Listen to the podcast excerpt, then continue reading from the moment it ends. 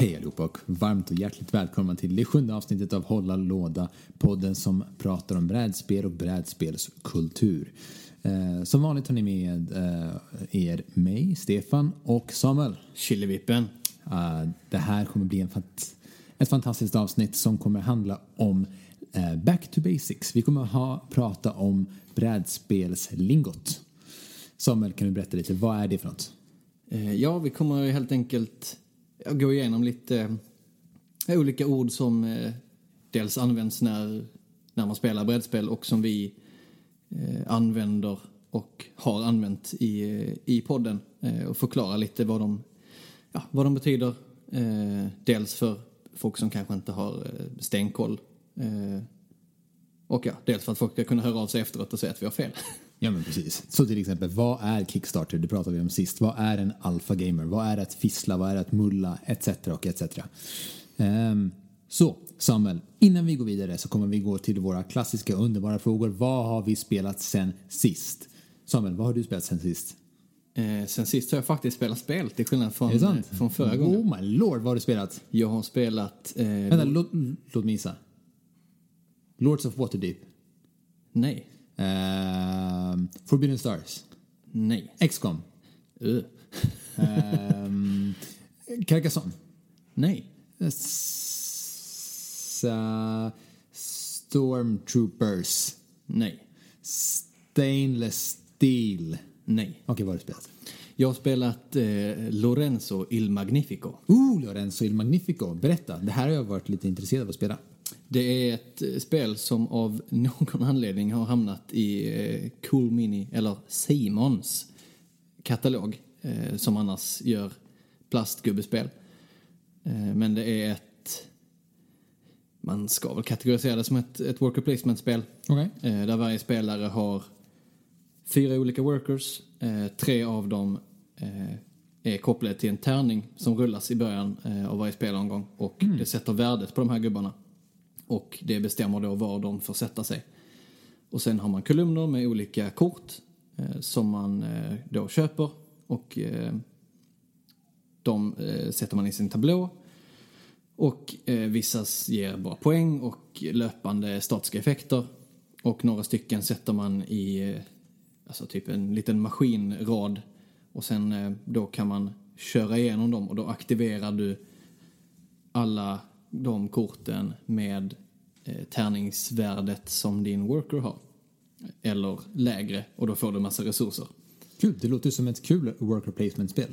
Ja, det är ganska trevligt. Det är väldigt hårt men inte så himla svårt att, att lära sig. Och det går förvånansvärt snabbt. Alltså, man spelar det på... Men alltså är det sånt uh, easy to learn, hard to master eller är det bara easy to learn, easy to play? But Nej, maybe är sometimes Det in the är- future hard to master. If you play it enough. Alltså det är nog... Ligger ju någonstans över... Alltså i övre tre av fem complexity level ändå. Okej, det var ändå... Ja, ja. Men, eh, Sure. jag köper det. men det tar typ två timmar att spela. Okej. Eh, Så det är väldigt, väldigt snabbt för att vara ett så, så tungt spel som det är. Så Okej. det kan jag rekommendera. Men eh, skulle du spela det igen? Ja, det här var andra eller tredje gången jag spelade. Och jag har ju fortfarande inte lyckats ta mig upp från sista platsen. Så att eh, jag kommer att spela tills jag vinner och sen, eh, sen får vi lägga ner. Och apropå worker placement-spel som jag blev så himla glad att du nämnde här så kommer vi idag ha en tävling. Ja. Som vi inte hade sist. Och vi kommer att lotta ut ett ett worker placement-spel. Ish. Nej, Är det inte? Fan, jag har inte spelat det spelet. vi, vi, vi ska borde ut ett, ett tile placement-spel. Förlåt, jag menar tile, men worker placement, tile placement. Vi kommer låta ut ett placement-spel. Yes. Ja. Och vi kommer alltså låta ut Isle of Sky av Alexander Fister och eh, Pelikan, vad han nu heter i förnamn. Cool. Alltså jag, det här är alltså helt uppriktigt. Nu säger inte jag bara det här för att jag tycker att alla ska tävla, men jag har velat spela Isle of Sky jättelänge och jag har hört så många som har sagt att det här är ett riktigt bra uh, tile placement-spel. Hörde du att jag sa rätt nu? Ja. Mycket ja. bra. Du lär dig. Jag lär mig. Ehm, så, och tävlingen kommer vi ta nu direkt så ni inte behöver lyssna hela avsnittet utan ni kan bara skicka in svaret direkt och så kan ni lägga på om ni vill. Fast ni får jätte, jättegärna lyssna klart. Eller så lägger ni bara på och skriver in i eh, chatten vad svaret är och sen kommer ni tillbaka och lyssnar färdigt. Bra. Ja, it's a deal. Så Samuel, vad är tävlingen? Eh, tävlingen är då att eh, ni ska hitta på ett ord eller eh, ja, ett, En term. en term helt enkelt för något spelrelaterat eh, fenomen som ni inte tycker har ett bra ord. Antingen en del av ett spel, alltså en mekanik, eller en kategori, eller ett, eh, alltså en typ av spelare, eller ett spelarbeteende. Får jag säga ett som jag har tänkt på? Yes. Ni vet någon som är så här sjukt seg, som här spelar väldigt, väldigt, väldigt slött och håller på att göra en massa andra grejer samtidigt. En douchebag menar du? Ja, en douchebag kan man kalla det. Men det är en, det, jag skulle säga att det är en spelare som kaffar. Som kaffar? Ja, som sitter och, håller på att dricka kaffe medan eh, han eller hon eller hen borde spela spelet. Ah. Att kaffa. Att kaffa. Ja, det är väldigt bra. Jag gillar det. ordval, en, en bra term. Så om du kommer på en, en bra term till eh, brädspelsterminologin så skriv in det eh, på Halalada eh, podden På Instagram. på Instagram eller på halalada.gmail.com. Halalala-podden att gmail.com. Fan, jag kan inte det här som rinnande vatten som du kan Samuel. Eller skriv till oss på, på Facebook, antingen på Messenger eller på, på vår wall. Och Alltså där inte oss privat utan på Hålla Låda-podden. Ja, precis. Eh, och där heter vi bara Hålla, hålla låda. ja. Så, lycka till, tävla, vinn för fan! Yes. Tack. Men, Stefan, vad har du spelat sen sist? Eh, jag eh, har spelat Arkham Horror The Card Game igen. Så jag har fortsatt min eh, kampanj tillsammans med eh, Emma. Och jag tycker det är så jävla bra. Jag tycker det är skitbra. Det är bland de roligaste spelen i Arkham-universumet som jag har spelat. För den fångar verkligen elementet av eh, Arkham-världen och blandar det in med mindre, med mindre tärningskast. Visst, det finns det också, men det är mindre tärningskast. Eh, och det är istället en massa rollspelande som jag tycker passar perfekt i den här världen. Alla Arkham-spel och Cthulhu-tema-spel borde ha mer rollspelande i sig. För det är ju det som bygger en stämning och därför tycker jag att Arkham Horror The Card Game är perfekt. Så jag ser jättemycket fram emot när eh, ni får in expansionen. Ja. Ah, expansionerna. The Dunwich Horror Project. Just det, den är slut just nu. The, Dun The Dunwich Horror Project? Nej, Dunwich Bara, Horror. bara Dunwich Horror. Och sen finns det subkategorier. Det, det är så nära Arkham kommer ett legacy-spel. Ja. Jo, men det får man nog ändå ta lov att säga. För man kan i princip bara spela ett, ett uppdrag en gång. Det påminner mig lite mer om Time Stories skulle jag säga än vad det gör om ett legacy-spel. Men definitivt, jag hör vad du säger. Ehm, men ehm, till nästa sak Samuel. Du har aldrig spelat ett gediget Arkham-spel, eller hur? Jo, jag har spelat eh, Arkham Horror. Fast inte på riktigt. Du, du, du, du har typ spelat det en gång och sen har du sagt det här är skit. Nej, jag har sagt det var nice, men det tog lika lång tid att sätta upp det som spelare. Alltså, just det, var det du sa. Sen har jag spelat massa Eldershine, spelet som jag eh, kastade lite skit på i förra avsnittet. Okej, så du har spelat lite grann, men du har inte spelat så mycket. Alltså, du, du, är, du har inte levt in i hela det här Cthulhu Lovecraft, Lovecraft-mytoset, eller hur? Inte så djupt, nej. Nej. Men, men du är duktig på lingvistik där också. Du vet vad alla gud, eller vad många gudar heter och du har li- lite koll i alla fall. Ja, jag kan uttala dem hjälpligt. Just det. Asatatatot. Ja, fast där kan man ju dryga sig. Eh, genom att uttala en gud medvetet jättefel. Typ säga Kululu. Och när någon då försöker rätta en Mm. så kan man eh, bara säga att eh, nej, det står eh, uttryckligen i böckerna att eh, de här namnen är liksom från en annan dimension. så att mänskliga, mänskliga tungor kan alltså inte uttala dem oavsett hur de stavas. Eh, så att det är ett eh, tips till alla som vill dryga där ute. Eh, och enligt brädspelsterminologin så kallas det att vara en douchebag. Yes. Yes! Samuel, vad har vi för nyheter? Kan du inte berätta något fantastiskt kul för oss? Ja, eftersom att det var inte så länge sedan vi spelade in eh, förra poddavsnittet så har det inte hänt så mycket. Förutom en jätte, jätte... En jätteviktig sak har hänt. Yes. Och eh, ja, i... Jag måste bara påpeka, jag har ingen aning vad det snackar med. Jag bara säger att det är jätteviktigt. Jag bara här förstärker. Eh, i, I teatern brukar det kalla att spela upp en skådespelare. Eller att sticka hål på illusionen att vi är så jävla synkade. Ja. Men nu ska jag spela upp dig. Någonting sjukt viktigt har hänt. Och det är bra att du har tagit reda på det Samuel. Tack.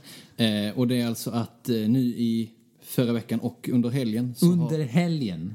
så har spelmässan Origins varit i Ohio. Ohio. Eh, och det är ju en ganska stor mässa med både brädspel och en del datorspel och lite, lite allt En av möjligt. de största mässorna i världen. En av dem. Eh, men det är En ju... av de största mässorna i världen. Eh, vad var jag? Ohio.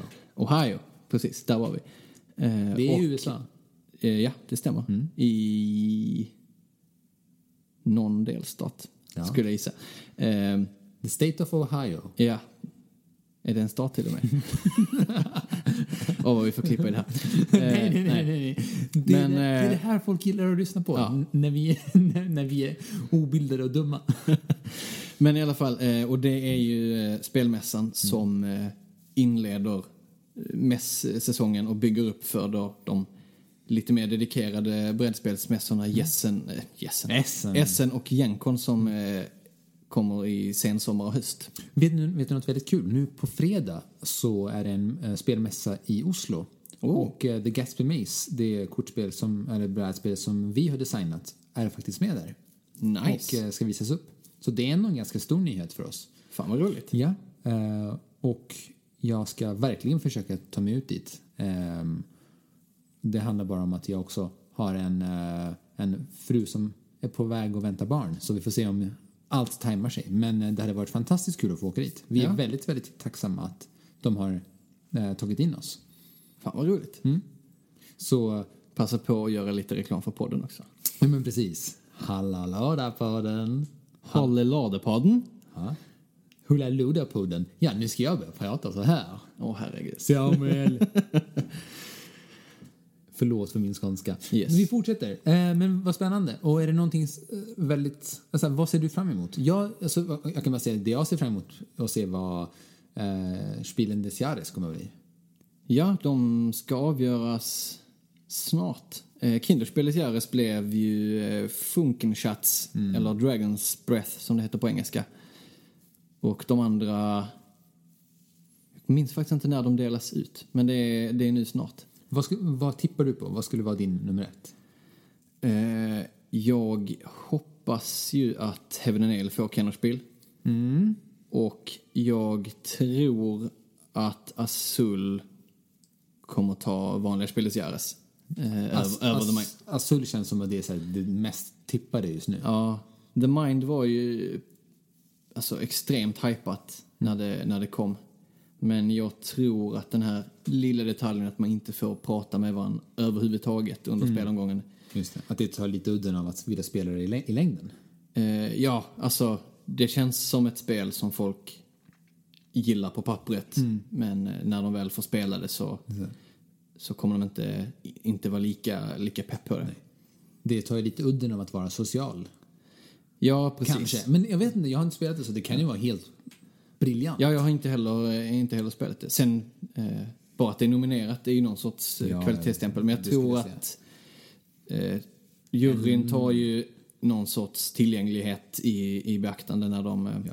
Alltså jag säger att en, en nominering är minst lika bra som en vinst. Så det är stort att bara bli nominerad. Så grattis Ja. till alla som har blivit nominerade. Ja.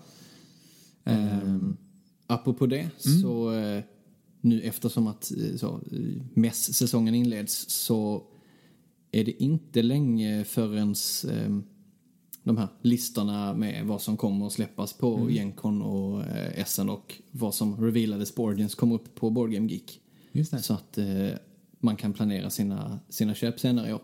Nice. Eller hyra ett släp. Och köpa allt menar du? Ja, precis. Eller importera till Sverige. ja. Har du varit på någon brädspelsmässa? Någon stor? Jag har ju inte det. Du har inte, Ehm, du har inte varit i Essen? Nej, jag tänkte att jag skulle åka förra året. Det var lite halvplanerat. Och sen eh, dök det upp en, eh, en graviditet och en flytt mitt i allt. Ah, ja. Så eh, ja, det blev väl ett par år in i framtiden jag kan åka. Men eh, vi kanske borde åka, åka tillsammans när Hålla Låda-podden har blivit så pass eh, världsdominant att eh, folk faktiskt bjuder in oss Ja. till Essen. Och detta Eller kommer Ohio. då att korrelera med att svenska blir ett, ett världsspråk. Ja, men det vet vi. Det är ju självklart. Eller så får vi göra som Filip och Fredrik och börja podda på engelska. Yes, hello. So I'm uh, quite happy to be talking about brädspel. yes. Så, eh, Samuel, jag tänker att vi ska sakta börja ta oss in i, eh, vår, liksom, i vårt brädspelslingo, vårt tema för dagen. Yes. Eh, om vi inte har några fler nyheter att lägga till. Eller var det här nog, känner du, som den stora nyheten? Ja, det är väl det som, som jag har lyckats Ja. eh, luska reda på. Det är några, så här, det är några fler så Kickstarter-titlar som jag tycker är lite intressanta. Men ehm, mest så håller jag på att kolla på det här eh, Nemesis som jag har följt nu, som jag har backat. Och eh, de har då sagt att min första batch kommer komma i september och sen kommer typ dubbelt så mycket i april nästa år. Så då, du får jättegärna spela det med mig. Jag tror, Ja. att, jag tror att du skulle uppskatta det. Ja, för men du, det för, låter, för du eh, gillar ju Alien. Åh, jag älskar Alien. Så då, då kommer du älska Nemesis. Ja, vi får köra en eh, unboxing-video på det. Det kan vi göra. En, en fyra timmars plocka upp alla modeller. Fast det var inte så mycket modeller i grundlådan. jo, nej, typ tio kanske. Ja, fast de är stora. Ja, så, så här stora. Ja, såg ni alla? Tydligt, bra. Vad heter det? Då går vi in på nästa, på nästa tema. Schmack. Schmack. Schmack är inte ett brädspelslingo. Nej, inte än. Inte än, det kan bli det. Eh, jag tänker så här, vi har 28 ord som vi ska prata om. Och eh, jag skulle säga att eh, vissa, vissa av de här är liksom så här dödsviktiga att veta och vissa av dem är bara så lite extra fluffiga att veta som inte behövs men kan vara bra att veta.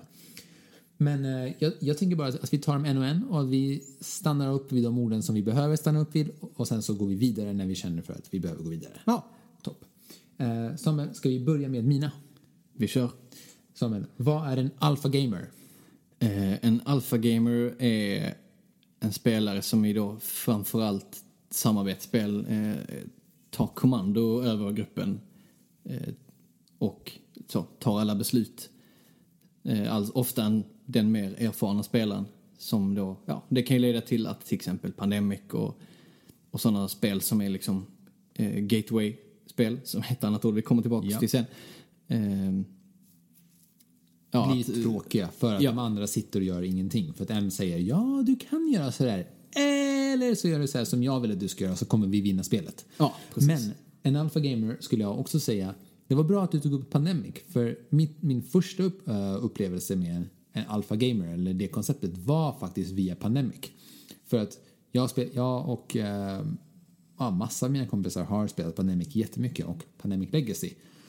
Ehm, och jag tror att jag kom till en insikt att jag slutade tycka att den vanliga Pandemic var kul. För att jag insåg att det var oftast en person som var mer erfaren spelare och mer erfaren Pandemic-spelare som plockade upp eh, den här Alpha Gamer-rollen. Och då tyckte alla andra att det var ganska trist. Men till Pandemic Legacy så samlade vi fyra stycken Alpha Gamers och spelade eh, tillsammans. Så där tycker jag att det kan funka bättre. Eh, vi, ska, vi, ska vi gå vidare? Det kan vi göra. Vi har nämnt det här innan, men bara för alla som eh, hör. Vad är Ameritrash? Ja, eh, just det, det har vi avsnitt Två. två. Eh, kan ni lyssna på eh, en lite djupare beskrivning av det.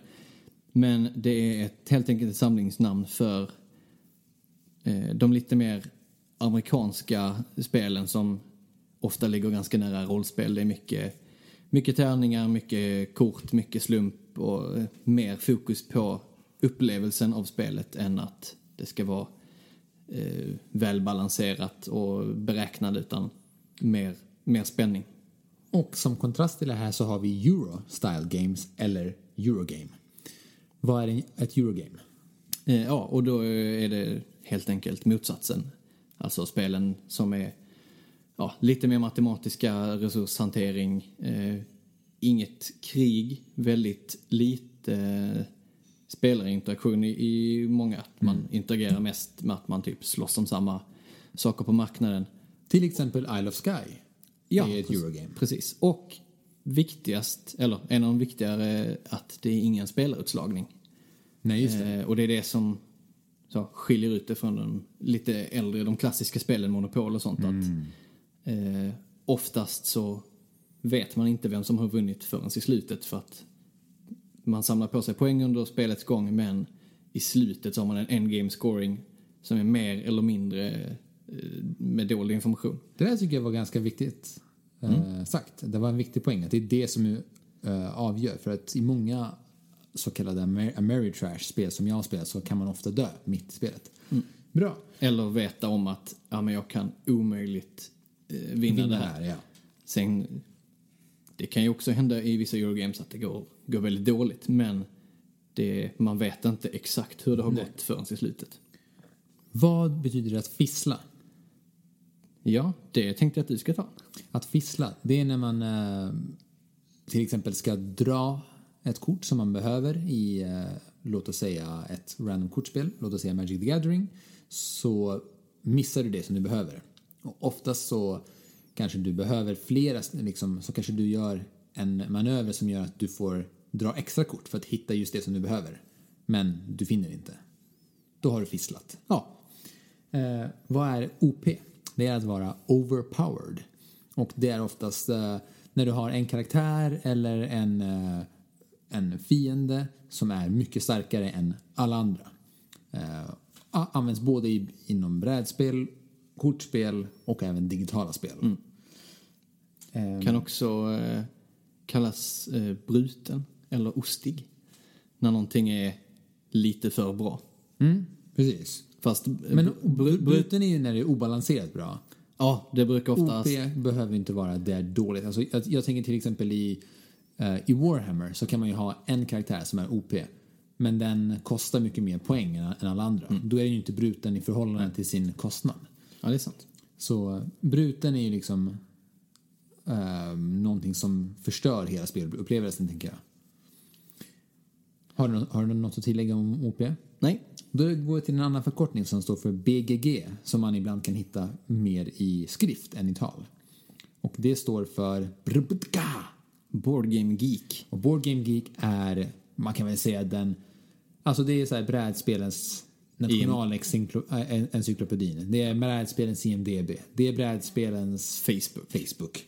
Och där finns både ratings, eh, rank, ja, rankningssystem för de bästa 100 spelen i världen som ofta ses som en ganska så här högt så här, standardmått eh, för vad som är bra spel. Jag vet att när Gloomhaven, eller nej, när Pandemic Legacy toppade Twilight Struggle så var ju det en, en enormt jippo i hela världen. Ja, för det blev ju det blev en eh, snackis väldigt... Ja, eh, för att Struggle hade legat etta om flera år. Ja, typ fyra eller något sånt. Eh, och, Och- detta var första gången det faktiskt trillade ner. Så det har liksom legat konstant på, på första platsen Och under... nu ligger det på tredje plats tror jag. Oj, För att Gloomhaven har ju toppat. aj, aj, aj. Cult of the New. Mm, Som vi också kanske ska, ska beskriva för de som inte vet.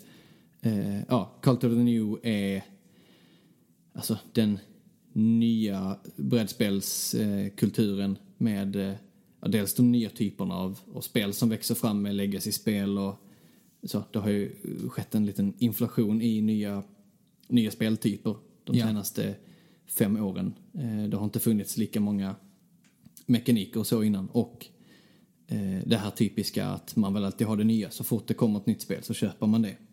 Och leder ofta till att folk sitter med en, ett ja, tresiffrigt antal spel där hemma. Eh, de flesta ospelade eller spelade en gång. Så är det. Och det här är ju något som vi också kommer, komma tillbaka till när vi pratar om Kickstarter som vi även pratade om sist. Ja. För ibland kan man köpa Kickstarter-spel som andra inte kan få tag på. Men vad är att mulla? Eller göra en mulligan? Eh, det är helt enkelt om man inte är nöjd med, med sin starthand i eh, ja, främst spel. kortspel. Ja. Eh, osäker på om det har uppstått i, eh, i liksom eh, samlarkortspelsvärlden eller om det betyder något sen innan. Men eh, ja, det är helt enkelt att du skrotar din starthand och eh, drar en ny. Kan man inte göra det i poker?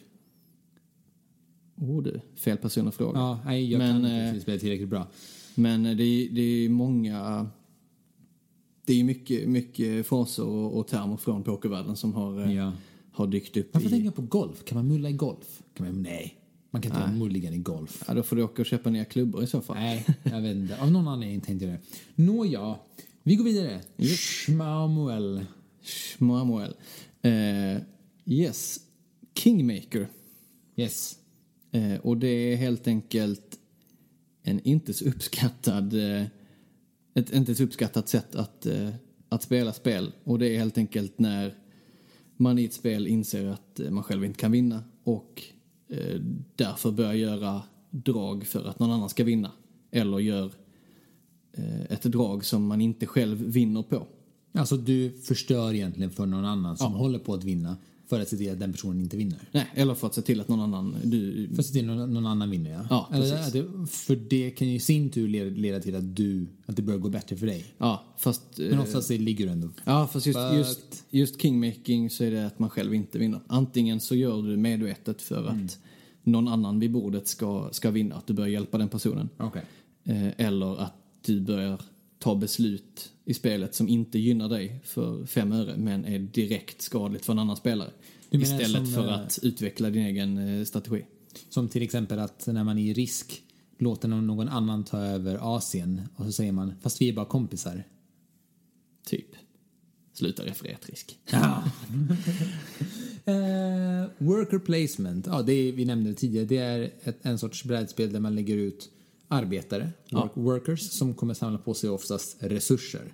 Och de här resurserna kan man då använda till olika, ja, bygga nya saker, samla poäng, etc. Ja, precis. Helt enkelt att brädet är uppbyggt av små zoner med olika effekter som triggar när du placerar ut din pjäs där. En pjäs där, ja. Och din pjäs kallas då worker. Ja, Och precis. den placeas Ja. på en tile. Som man också kan placea i vissa spel. Finns det dubbelt? Finns det, finns det tile, place, tile worker placement? Ehm, det borde finnas. Kommer inte på något eh, så här i stunden bara. Men det finns säkert. Eh, och då kan vi passa på att nämna eh, Dice Placement som är en, en Ja, liknande ja, kategori. Men där istället för att sätta ut dina små trägubbar så sätter man ut tärningar. Och då oftast avgörs vad du kommer få för effekt eller var du kan sätta dem då av ja, hur många pluttar tärningen visar. True. Vad är, vad är co-op? Jag tar det. Det är ett kooperativt spel. Det är ett spel där man spelar tillsammans mot spelet. Ja. Vad är då ett semi-co-op-spel? Det kan vara lite olika grejer. Eh, antingen så är det ett spel där man samarbetar lite grann, men inte hela tiden. Ja. Eh, till exempel i Game of Thrones och Board Game så måste alla samsas när man ska lägga in pengar till The Wall till exempel. Eh, och i övrigt så ska man bara stabba varandra. Just det. Och samtidigt så gör man ju pakter fram och tillbaka. Eh, så där samarbetar man lite grann. Men det kan ju också vara, tänker jag, som i Mansions of Madness första. Där det är fyra stycken som, eller två, tre som samarbetar och så är det en som spelar själva spelet. Ja, och även spel som eh, typ Resistance, Avalon och... eh, Battlestar Galactica. Ja, och Betrayal House on the Hill där man ska samarbeta men det finns en förrädare i själva gruppen Mm. Av, av spelare och, inte, och förrädaren inte är en eh, liksom, game, eller Dungeon Master. Just det. Eh, nästa ord är deckbuilder. Vad är en deckbuilder? Yes, det är helt enkelt ett spel där man bygger upp eh, kortleken man använder i spelet under spelets gång istället för innan som i ett eh, vanligt, eller i ett collective card game till exempel. Precis. Ett exempel är ju Legendary som jag hade på min topplista där man spelar Marvels uh, superhjältar. Eh, det kan också vara eh, Aliens och det kan vara lite... De har haft lite, lite olika teman. Dominion, det finns, Dominion är som klassiker finns också spel som har lite deckbuilding i sig. i sig som inte Forbidden Stars till ja, exempel. Eh, Mombasa har lite deckbuilding. Mombasa har inte deckbuilding. Jo då. Har du det? Ja, du bygger, eh, bygger upp en liten, liten lek. Men det intressanta med deckbuilding är att oftast, du börjar oftast med en lek i spelet och sen så köper du in nya eh, kort på ett eller annat, annat sätt så att du ökar din eh, kortlek och gör den starkare. Ja. Och då finns det också ibland poäng att slänga vissa kort som du har i leken. Och eh, jag vet att i flera deckbuilders, både, både Dominion och eh, Legendary, så, ska man, så måste man göra vissa aktioner för att överhuvudtaget få ta bort kort. För Ja. du vill inte ibland, ibland bara köpa nya kort eller införskaffa nya kort och göra din lek så tjock som möjligt. Utan du vill Nej. också öka liksom eh, Consistency. consistency eh, så mycket som möjligt. Att du drar de bästa, dyraste korten du har köpt. Och det är en teknik i sig. Så det är en deckbuilder. Ja. Eh, det här, den här visste inte jag. Vad, är- vad är tågspel? Yes. Om inte ett spel med tåg. Yes. Eh, Ticket to Ride är uppenbart. nej. What? Eh, den här tog jag med eh, på listan mest för att det är eh, ja, en av de mer missförstådda eh, termerna. Eh, eller man kan ju kalla Ticket to Ride ett tågspel, men bland inbitna gamers så är tågspel alltså ett ekonomiskt spel med ofta aktiehandel. Eh, och anledningen till att det kallas tågspel är för att temat ofta är att man eh, bedriver olika tågföretag. Eh, det har nämligen varit enklast att eh, utforma spelen så att man eh, köper aktier och bygger tågräls. Kan, du- kan du ta ett exempel? det finns 18xx-spelen som heter så för att de heter 1800 och sen så något årtal. Okej. Det finns en hel, en hel rad med dem. Eh, man skulle till och med kunna räkna med eh, eh, Railways of the World som he- hette Railroad Tycoon innan. Eh, där har man också aktiehandel. Och till och med ett spel som heter Poseidon är ett eh, tågspel enligt den här Som inte har definitionen. någonting med tåg att göra va? Eh, nej, det utspelar sig i antiken. Men uh, vad kul, det här var faktiskt ett tema jag inte visste själv. Så det var fett att du fick med det. We live and we learn. We live and we learn. Samuel, ska vi gå vidare? Yes, area control. Det är väl liksom eh, ett spel där man tar över yta, alltså ren fysisk yta på spelbrädet. Och eh, i slutändan så brukar det ofta vara, vara den som har mest yta. Eller mest yta med relevanta resurser som vinner spelet. Exempelvis Game of Thrones The Board Game, exempelvis Risk, Blood Rage. Blood Rage. ehm, Small World får man nog räkna in ja, jo, det kan man. på sätt och vis, även om det är lite... Jag höll på att säga Scythe, men det är inte det. Alltså, Nej, det, du det, har- kan ta över ställen, men det, det har area control du mekaniker har- i sig. Absolut, men det som är lite snyggt där är att ibland kan det vara negativt Mm. att äga vissa area. Area. Area. Fan, kom den jävla äh, svengelskan. Area. Area. Eh, och nu kom ordet som fick mig att tänka på den här idén från eh, första starten. Vad är en meeple? En meeple är helt enkelt en, eh, en liten spelpjäs i ja, trä eller vilket material som helst. Och signifikativt är ju att den ska representera en människa, så ofta är de människoformade. Men det finns massa fina olika meeples i Ja, massa olika precis. former. Så länge de är liksom... Ja, de måste vara formade som en sorts levande Och varelse. jag kommer sträcka mig så långt och säga att en meeple måste vara i trä, annars är det inte en meeple. Oh, hårt. Nej, inte hat. Bara... Hårt. Ja, hårt. Jag tror du sa hat. Nej, nej, nej. hey, easy there man. Ta det lugnt. Ja, jag är mer, eh, mer formen. Nej, jag är... Eh, jo, men, men, men jag är mer träet. Ja. Det känns som att här var du mer liberal och öppen. Så som jag är mer Mary Trash. Me- meeple, meeples kan vara precis för vilka de vill. Nu känner jag så här, nu hamnar vi i någon så här politisk diskurs här. Eh, nej, det kan de inte. Meeples ska vara av trä och de ska vara gjorda i Sverige. Ja, vilket, vilket antagligen inga meeples i, i ett brädspel du har spelat är. Förmodligen. Eh, vad heter det? Legacy. Mm. Det är, eh, är väl den...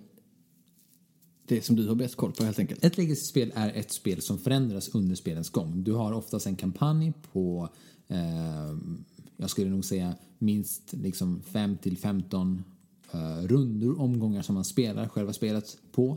Och själva spelbrädet, dina karaktärer som du spelar, eh, kanske dina spelpjäser kommer förändras under spelets gång. Du kommer klistra, eh, oftast så handlar det om att klistra på nya saker på spelbrädet det är alltså helt enkelt ett spel som, förändrar, som förändras under spelens gång. Ja. Och eh, sista gången du spelar det kommer vara kanske ett helt annan spelupplevelse än första gången du spelar det.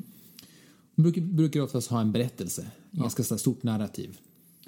Ehm, dice placement gick du in på. Yes. Vad- stab? Yes, eh, stab, det, det eller, betyder hugga på engelska. ja, stab eller, eller, Shank. eller shaft. Eh, Eller shank. Eller, Nej, shank är mer fängelse. Ja. Eh, Orange is the new black. Nej, men eh, stab eller shaft är ju helt enkelt när man gör ett, ett drag i ett spel eh, för att antingen förstöra för någon annan eller typ hinna före för att ni är inne på samma strategi och kämpar om samma, samma grejer. Har du, har du något exempel? När kan man stabba någon? Om, vi- om, om vi tar spelet Tokaido, hur kan man spela, stabba någon där? Eller shanka? Shafta? Eh, I Tokaido, ja. Swifta?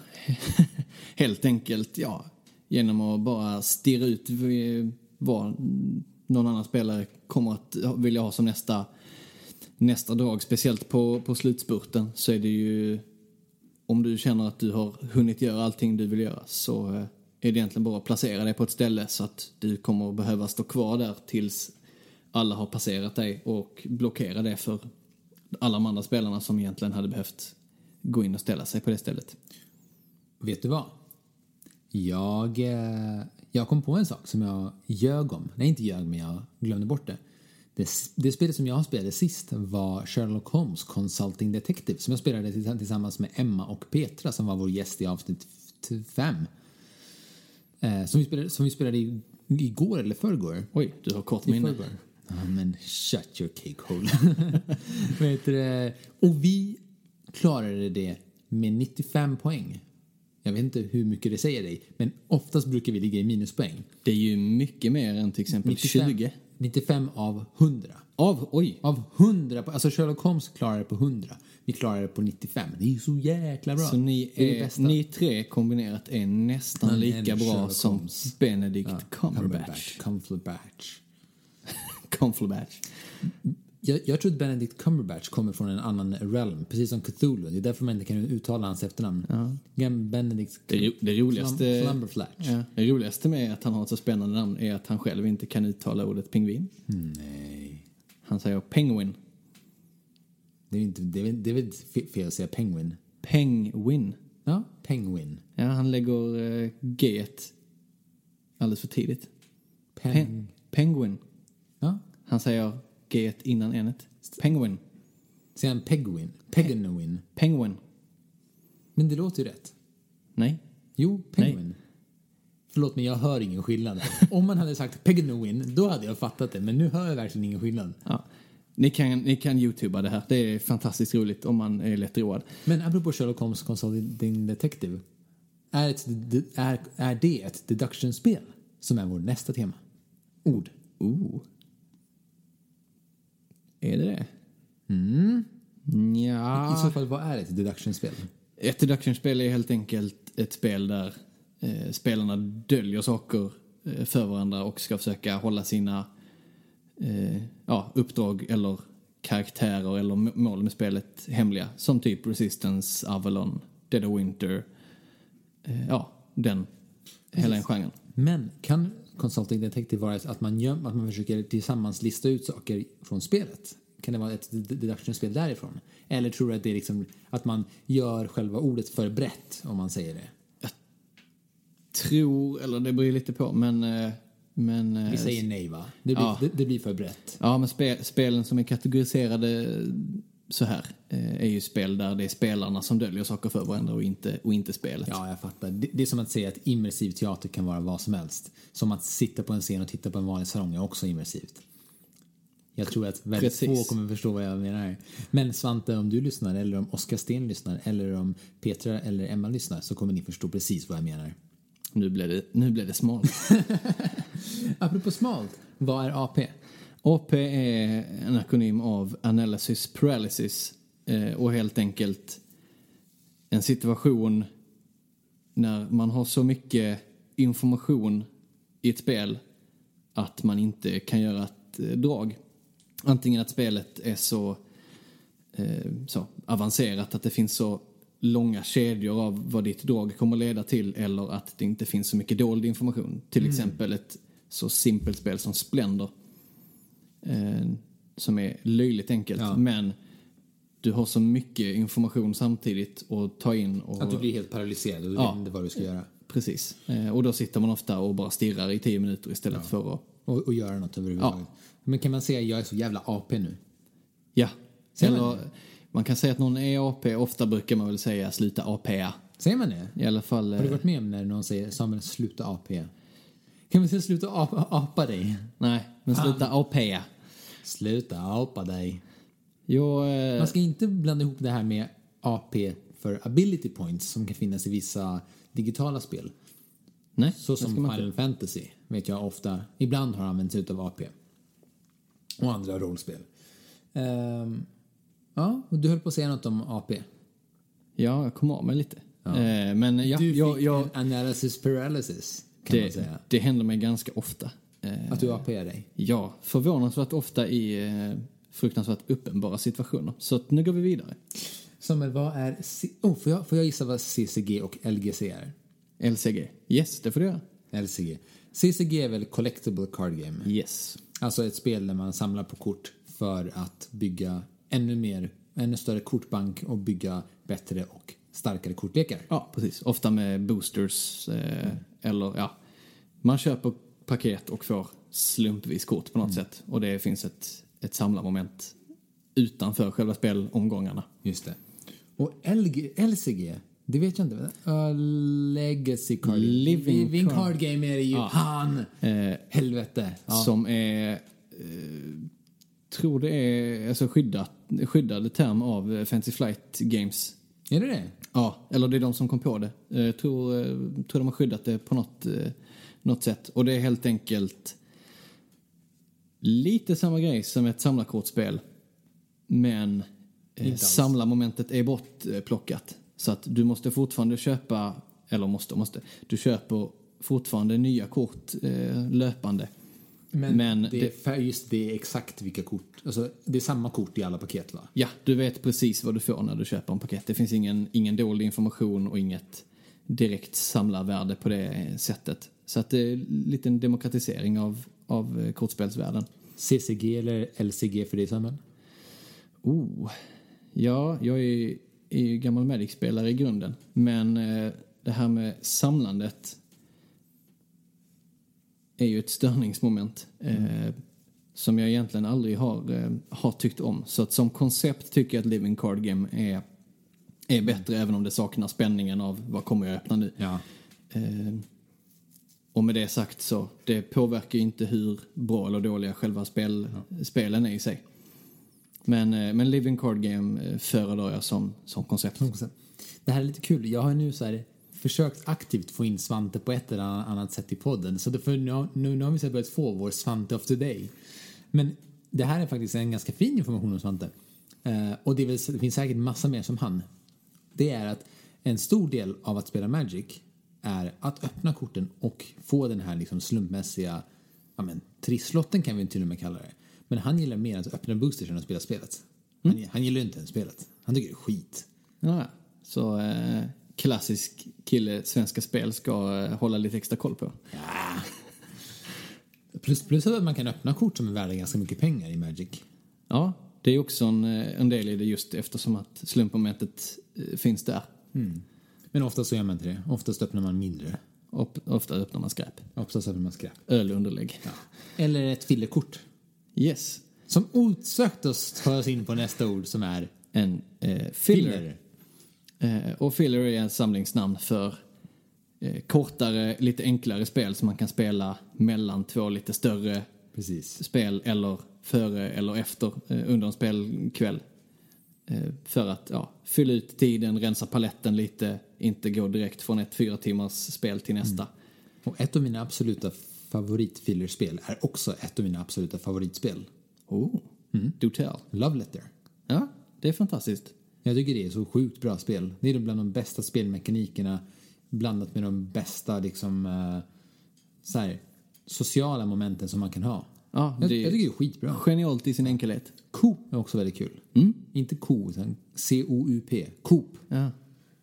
Ehm, det är väl två stycken väldigt klassiska fillerspel skulle jag säga. ja, små, enkla att ta med och tar typ Ja. 10 minuter att spela. Ja. Ehm, om någon för övrigt undrar på mer exempel på spel som vi har nämnt här så får ni jättegärna skriva så här, åh, har ni ett tips på ett bra LCG-spel som jag är sugen på att spela?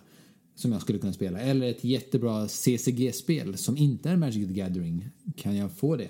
Eh, eller ett bra legacy-spel. Eller vart köper jag meeples som inte är figur, alltså människoformade? Så skriv ner det så kommer vi eh, posta tillbaka och ge en massa tips. Vi kommer googla som Vi kommer, tusan. som fan kommer vi googla. Ja. Eh, och apropå att- att googla så är Google oftast en, en, en gateway in i eh, saker som man kan få reda på. Ja. Alltså du och dina bryggor. eh, Vad ja. är ett gateway? Ett gateway-spel. ja. Gateway-spel är då Inte Gloomhaven. inte Gloomhaven, precis. Det är den enda definitionen. Det är alla spel som, Som inte är Gloomhaven. Nej, det är helt enkelt eh, ja, vad man brukar kalla lite enklare spel som ger mer smak, typ Ticket to Ride, Carcassonne, eh, Catan. Settlers of Catan. Ja. Ja. Eh, enklare spel som någon invigd... Ja, Pandemic. Eh, spel som är enkelt för någon som inte spelar så mycket. Och, Isle of Sky. Ja.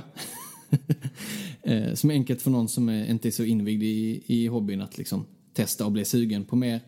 Eh, dels att liksom plocka upp det själv och de ska vara lätta nog att, att lära sig Ticket själv. Ride. Det, Det sa redan du sagt, redan. redan sagt. Eh, Monopol är inte det va? Eh, nej, Nej, det, det det, ger, det ger inte mer smak. Ja. Eh, Förlåt, du på att säga jag avbröt dig visst. Oj. Eh, eller då för en, eh, någon redan invigd att, att få in nytt folk i, i hobbyn eller presentera den för dem. Så att det är ett luddigt, eh, luddigt ord egentligen eftersom att det kan appliceras på lite Jag tror att så här, vissa gateway-spel bara råkade bli gateway-spel. Jag tror inte att de, när uh, Matt Lecoq gjorde Pandemic, att han, att han tänkte just nu fan ska jag göra ett gateway-spel. Utan nu ska jag snarare göra ett ganska avancerat spel om en, eh, liksom en eh, global viruspandemi som har spridits. Och sen råkade det bara vara så pass simpelt att det blev det. Ja, alltså re reglerna är ju otroligt simpla. Sen att vinna är ju en helt, helt annan grej. Ja, men alltså så här, samtidigt så är inte reglerna supersimpla i Pandemic. Alltså det finns lättare regler än Pandemic, men det bara råkade bli jätteenkelt Ja. tror jag. Men framförallt är det ju att det är ett samarbetsspel. Ja. Så att nya spelare som är lite osäkra eh, kan ju hålla någon annan i handen genom spelomgången. Eh, Vet du vad mitt gateway-spel för, eh, för mig och Emma var? nej. Manchester of Madness. Nej, jo, Ar- Arkham Horror. Ja. Det är inte ett gateway-spel. Nej. Det är jätte, men det var det första brädspelet jag spelade som var så här, som inte var risk och monopol. Jag kommer inte ihåg. Jag började ju spela brädspel ganska sent i livet. Eller på, eh, Men på, det du också. på, på allvar. Jag, jag var typ 20, 22. 20. Så jag kommer faktiskt inte ihåg vilket spel som fick in mig tillbaka i hobbyn. Jag började ju spela figurspel, gick över från figurspel till Magic. Spelade du figurspel? Ja, det var så jag började. Jag började Warhammer. yes. Började måla Sagan om ringen-modeller, gick över till Space Marines, eh, köpte på mig en massa plast, fick ångest av att allting stod omålat, la det i en eh, flyttlåda, gav till en vän och sa ge det till någon som behöver det mer. Ja, Samuel, du är så fin. Och, Men, men, eh, ja. jag tror, alltså första gången jag spelade liksom i modern tid igen var typ så Hannibal, Rome vs Carthage eller något sånt. Eh, spännande. Så att jag började ju liksom i fel, fel ände och det tog flera år innan jag faktiskt spelade Ticket Ride på riktigt. Cool.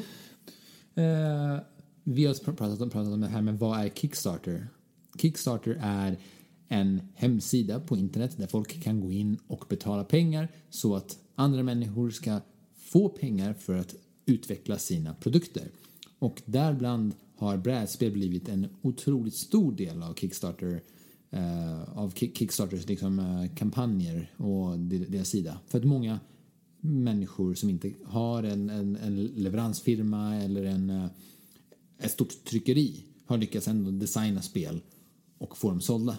Ja, Tack- tack precis. Kickstarter- Kickstarter. Jag tror till och med det kan vara så att brädspels, eh, alltså icke-digitala spelkategorin på, eh, på Kickstarter är den största kategorin av alla. Probably. Eh, jag, jag skulle inte bli förvånad. I alla fall så är det om man kollar på, på toppprojekten overall så är väldigt många på, på topplistan där Ja.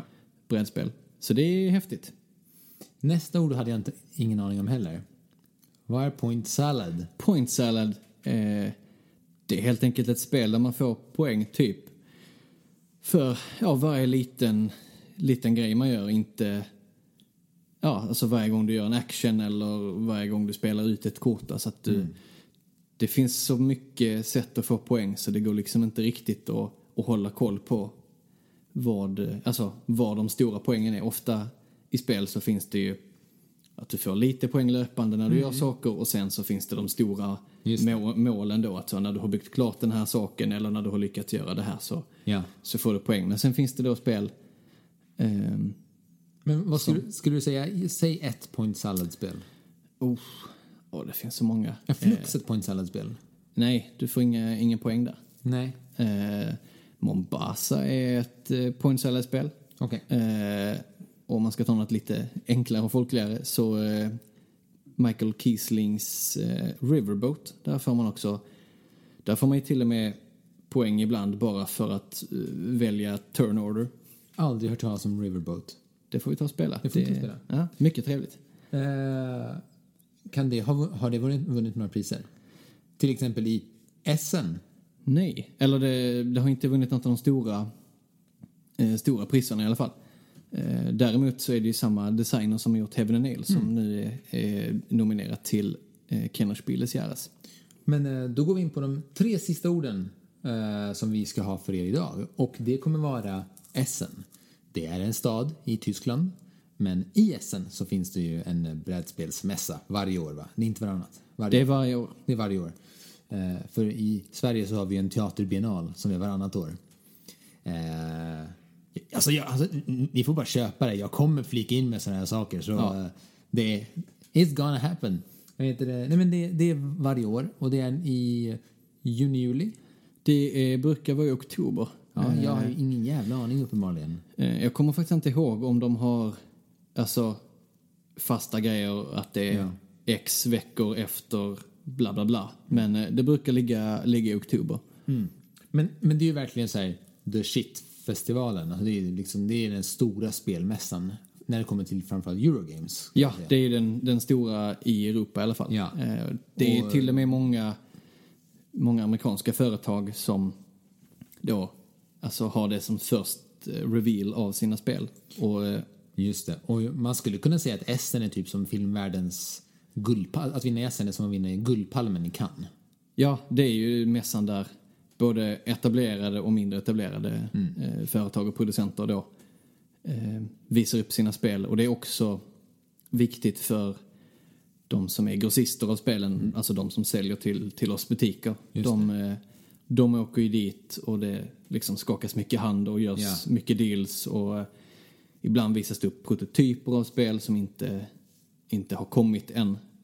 Och så, de skriver upp sig på att Nej, men det här vill vi Just det. köpa in. Så det är en viktig mässa för liksom hela, hela branschen. Det låter som filmfestivalen i Cannes. Ja, Som vi var, det var och besökte för en skulle man kunna säga. sedan. Fast i en mindre, mindre glassig, glassig stad. Nej, det är en ganska glassig stad. Ja, jag, jag, inte jag känner en som var där och som hade frågat eh, när de var där och inte var inne på själva mässhallen och så skulle de fråga då vad, vad finns det för sevärdheter för de ville göra någonting annat.